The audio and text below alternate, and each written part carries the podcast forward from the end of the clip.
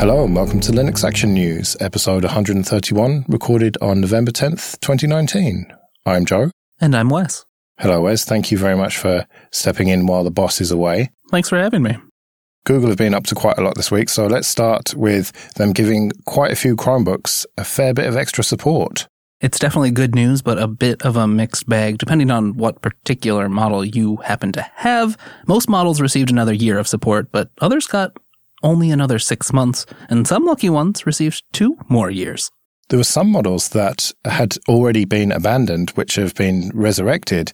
Unfortunately, not my C720, which remains abandoned and so will live on with Gallium OS. Right, that kind of highlights why this matters, Joe. Chromebooks, unlike perhaps other devices that you may be familiar with, have a strange fixed life cycle, right? I mean, Google after they've certified a new platform for Chromebooks, they set an end date, and that's when your security updates are no more. Well, it's a little bit like smartphone style updates that you get that fixed window that is generally much shorter than, say, a Windows or Mac device. And I think that's the crux of this here. They're really looking to push further into the enterprise and education markets. And those markets won't stomach these short support cycles. Right. You've got to include whatever refresh rate they've got internally for the hardware. Otherwise, they probably won't choose your platform.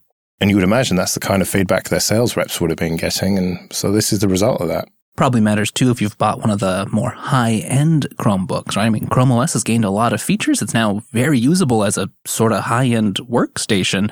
And while you might be okay with your, you know, budget model expiring after four years, I'd like longer life and a significant investment.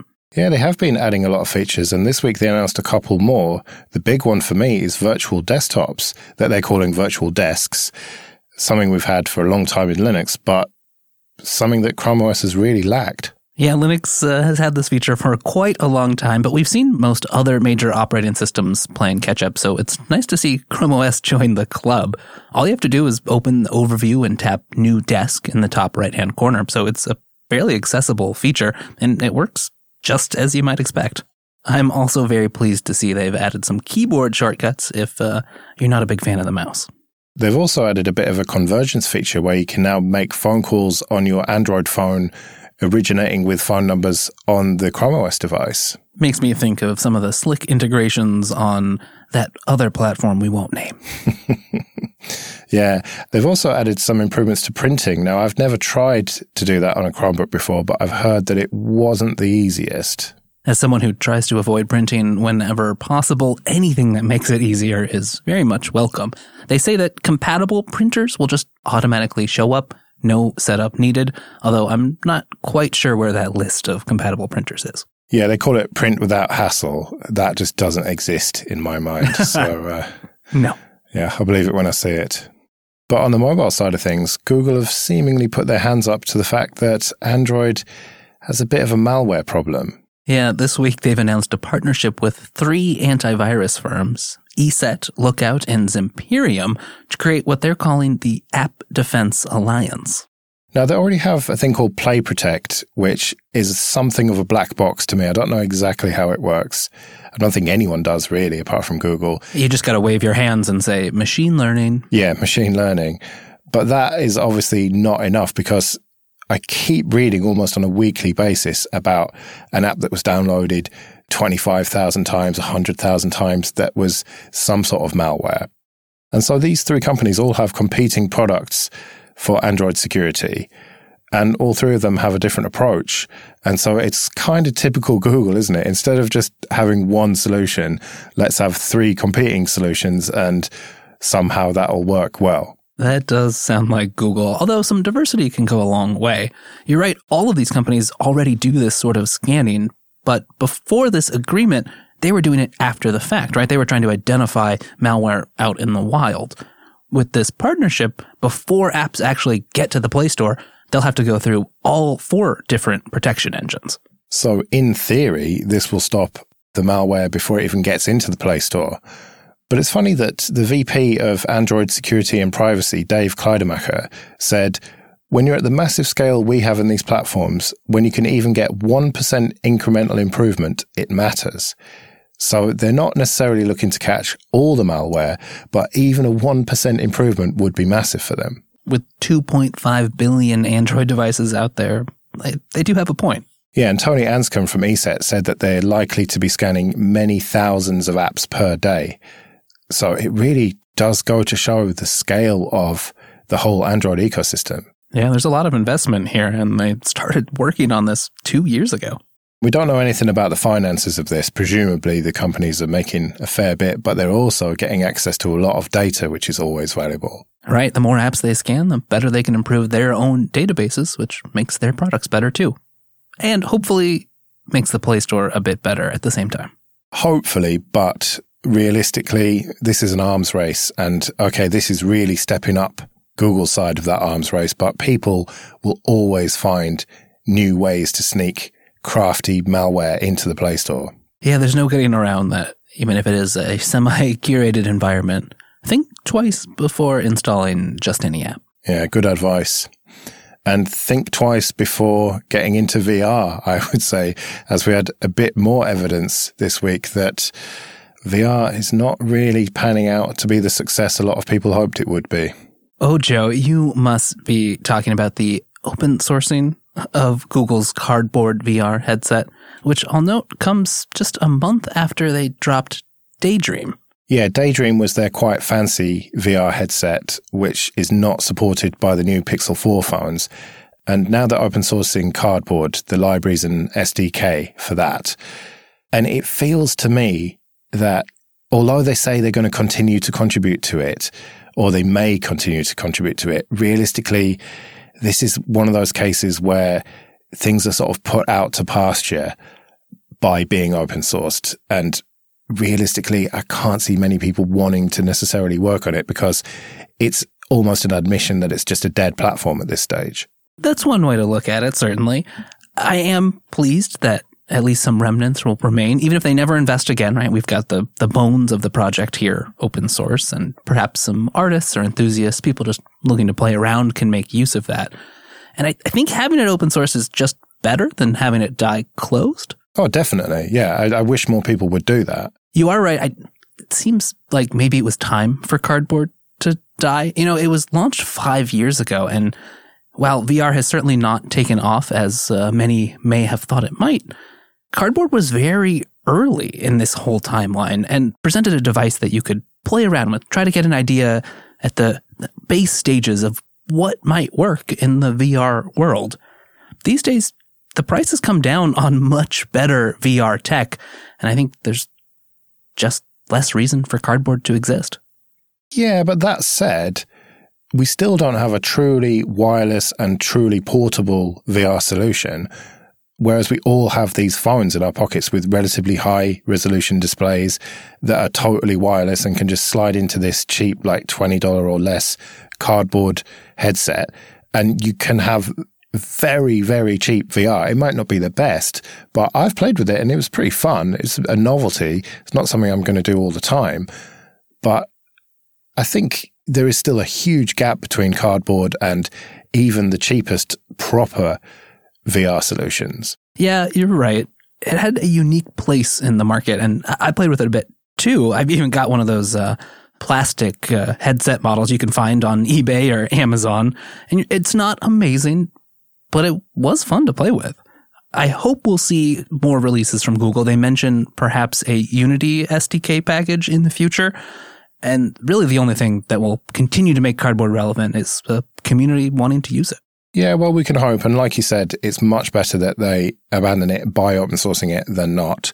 And with the Apache 2 license that it's under, it could potentially live on as some commercial products, although they are going to be quite restrictive about the Google Cardboard trademark. Um, you have to be a bit careful with that. You can use the term Google Cardboard, but not implying that it's official. But I think that's fairly standard for this sort of thing. Well, something that hasn't been abandoned is Ubuntu 14.04. It ran out of support in April, but thanks to Canonical's ESM program, which is extended security maintenance, you can get support for it up to 2022. Up to now, you've had to pay for that, but this week Canonical announced that you can now get free access to that for up to three machines. Or up to 50 machines if you're an official Ubuntu member. With that, you're going to get fixes for high and critical severity CVEs for the most commonly used server packages, and you'll have access to Canonical's live patch technology, which permits users to apply critical kernel patches without rebooting. And they've got a new client for this, which is just called UA for Ubuntu Advantage.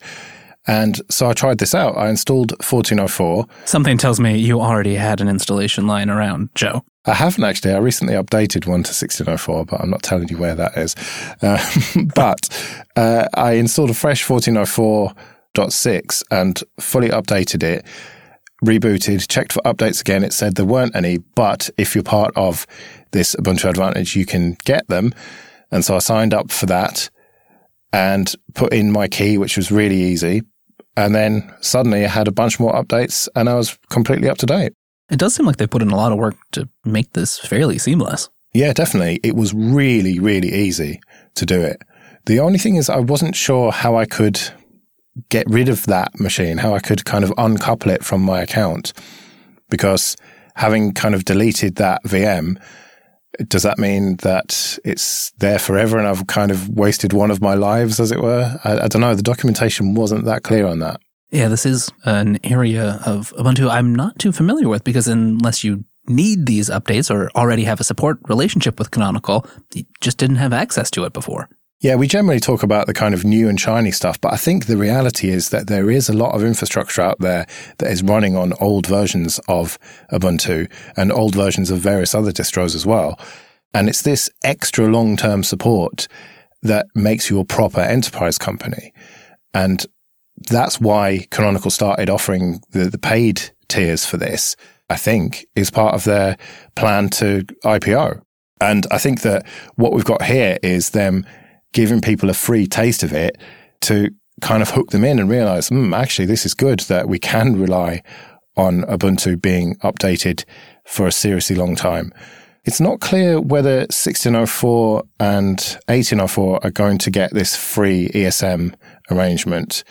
So we'll have to wait and see on that one. Nevertheless, it does seem like a goodwill and good PR move. I imagine from the perspective of a small business or perhaps a nonprofit who's still got a 1404 machine running somewhere, depending on it, this makes you pretty happy. Well, there have been some significant changes since 1404 came out. That was still using Upstart, no System D back then. It really is a new era. And even with this support, I think these organizations will still have to confront an update sometime well, 2022. So, you know, a couple of years to get yourself sorted and get onto 1604 and then face the same problem in another couple of years. Yeah, there's no escaping updates. Well, from the old to the very new, something that created a lot of buzz this week, something that's really cool, Spleeter. This is from the French music streaming service Deezer, and it takes a music track and separates it into its constituent parts. For the most part, actually very well. Yeah, sounds like we both had a chance to give it a shot. It's really easy to get running. It's a Python application using TensorFlow, and then they have access to some private data sets that they've used to train all these models. So the tool basically downloads the model and runs it against whatever input file you've got, which could be a WAV or a FLAC or MP3. Yeah, they've got access to tons of data for this because, well, they're a music streaming service. And that made me wonder, does this only work with commercial music that they had trained the engine on. And the reality is no. I tried some of my own tracks and some more obscure stuff and it really does work. I mean, the asterisk here is it's not studio quality drums, studio quality guitar, studio quality vocals, but I think it's good enough to do a remix or something. Right. It seemed particularly effective at pulling the, the drum lines out. And while the vocals were at times a bit eerie, which makes sense considering how well optimized our own brains are at detecting human vocals. As a tool to pull the vocals out of a file, some things I tried worked surprisingly well. Well, I'm not sure about it being really easy to get going. It took me probably about 10 or 15 minutes of messing around to get Conda to work, something that I'd not used before. It's not just a case of clone the Git repository and run a binary or anything. I will note, and maybe this would have helped you, there are Docker images available both for the CPU optimized version and the GPU optimized version, which is even faster. Ah, of course, that's the route you went down. You're all over Docker. So yeah, okay, that makes sense. Yeah, that would be very easy, but I wanted to do it the other way for some reason. I'm just awkward. You mentioned the GPU there. With the right graphics card and the right drivers, you can get it to go 100 times as fast as on the CPU. And the CPU was, for me, on a fairly old laptop, mm, about real time ish. Yeah, and even on the CPU, um, it really wasn't that slow. I ended up spending a couple hours and throwing 20 or so tracks at it, and I had a great time. So even if you're not going to use it to remix or as a sample somewhere, it's just a neat application of technology and somewhat unique in this space in being open source. There's a lot of commercial tools that can do some of these same things, but you don't often get access to how it works.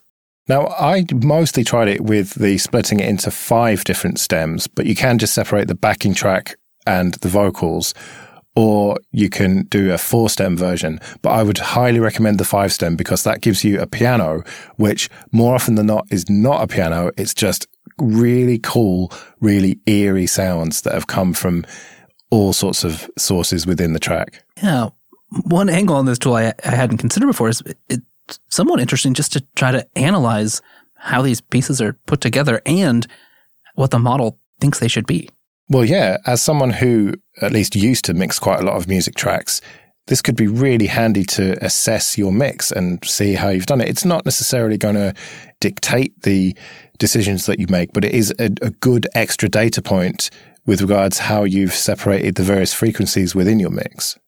Now, while most of us don't have access to the private data sets Deezer does, they include all the technology in the open source release to go train this model on your own data. And I wonder if we'll see any interesting results there too. Yeah, I suspect that this is only going to get better as more people train it and contribute to the open source project.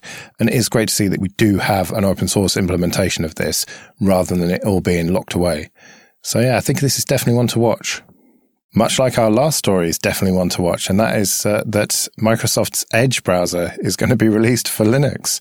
It's official. I know I'm looking forward to it. Wes are you? Well, I'm looking forward to giving it a try. Anyway, I don't think it's going to replace my main browser, but it seems like Microsoft is genuinely interested in making this a good experience for all platforms. Yeah, and this was announced in your neck of the woods, wasn't it, at their Ignite conference in Seattle? Yeah, although unfortunately I wasn't there to catch it in person, there is a video available if you're curious. It's also not as surprising as it may seem because the new Microsoft Edge is powered by Chromium under the hood. Yeah, it's using the Blink engine, so it's not a huge stretch to get it onto Linux, you wouldn't have thought. But in that video, they announce it and kind of were expecting a, a reaction that they didn't quite get, which uh, is quite funny.